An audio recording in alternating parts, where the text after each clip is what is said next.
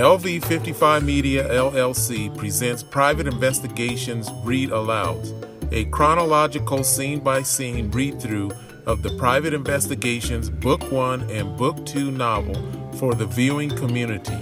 Sit back, relax, and enjoy. Two hours later, Sam is standing with his back to his desk, peeking through his window blinds. He reaches back and picks up a pair of binoculars sitting on the desk and looks through the blinds once again for several more moments. Unbeknownst to Sam, Donna Jones, Sam's longtime assistant, enters his office holding a note in her hand and momentarily stops and stares at Sam before speaking. Sam, get away from that window. Now, she blurts out, startling Sam, forcing him to quickly turn around to face her. You're letting all those people get the best of you. As Sam places the binoculars on the desk and sits down, Donna walks up near the edge of the desk.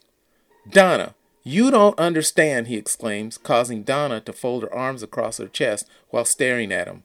Oh, I do understand, she counters. That alliance company is going to drive you to the crazy house.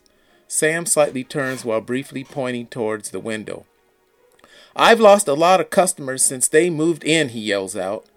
Donna, sensing Sam's frustration about the situation, fires right back, briefly pointing towards the file cabinet in the corner of the office. Then start working on some of your current customers' cases before you lose them too, she insists, before briefly pointing towards the nearby computer.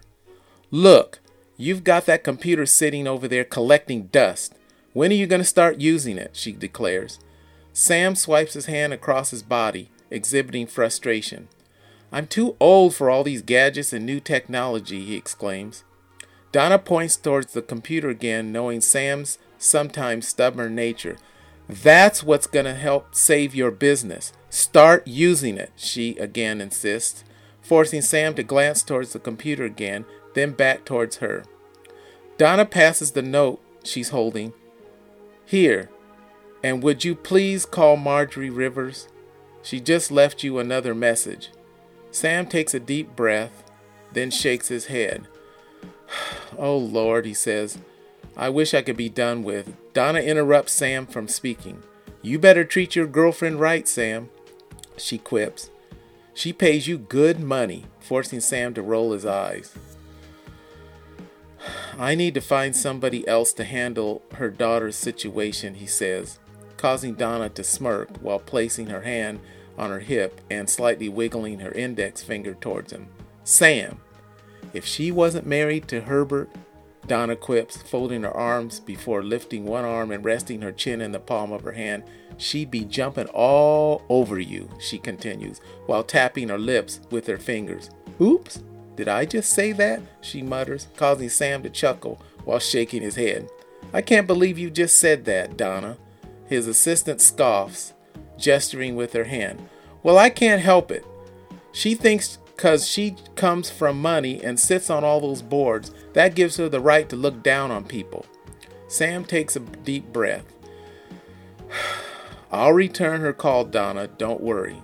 Thank you, Donna responds before exiting Sam's office and closing the door behind her.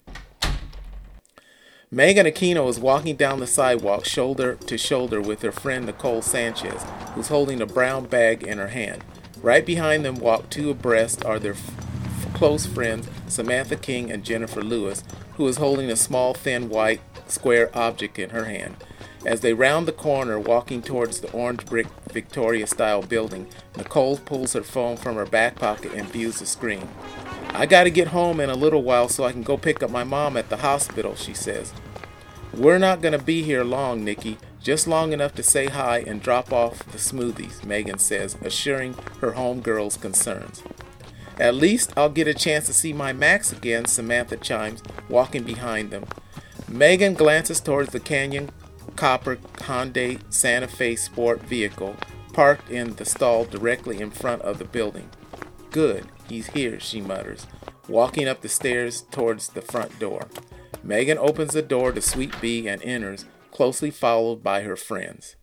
To learn more about Sam Aquino and the many other characters involved in these mysterious, intriguing, suspenseful, and coincidental fiction stories, purchase a copy of Private Investigations, Book 1 and Book 2 in one volume by visiting Dorrance Publishing, available both in softcover and ebook formats. Also available at Amazon Books and Barnes & Noble.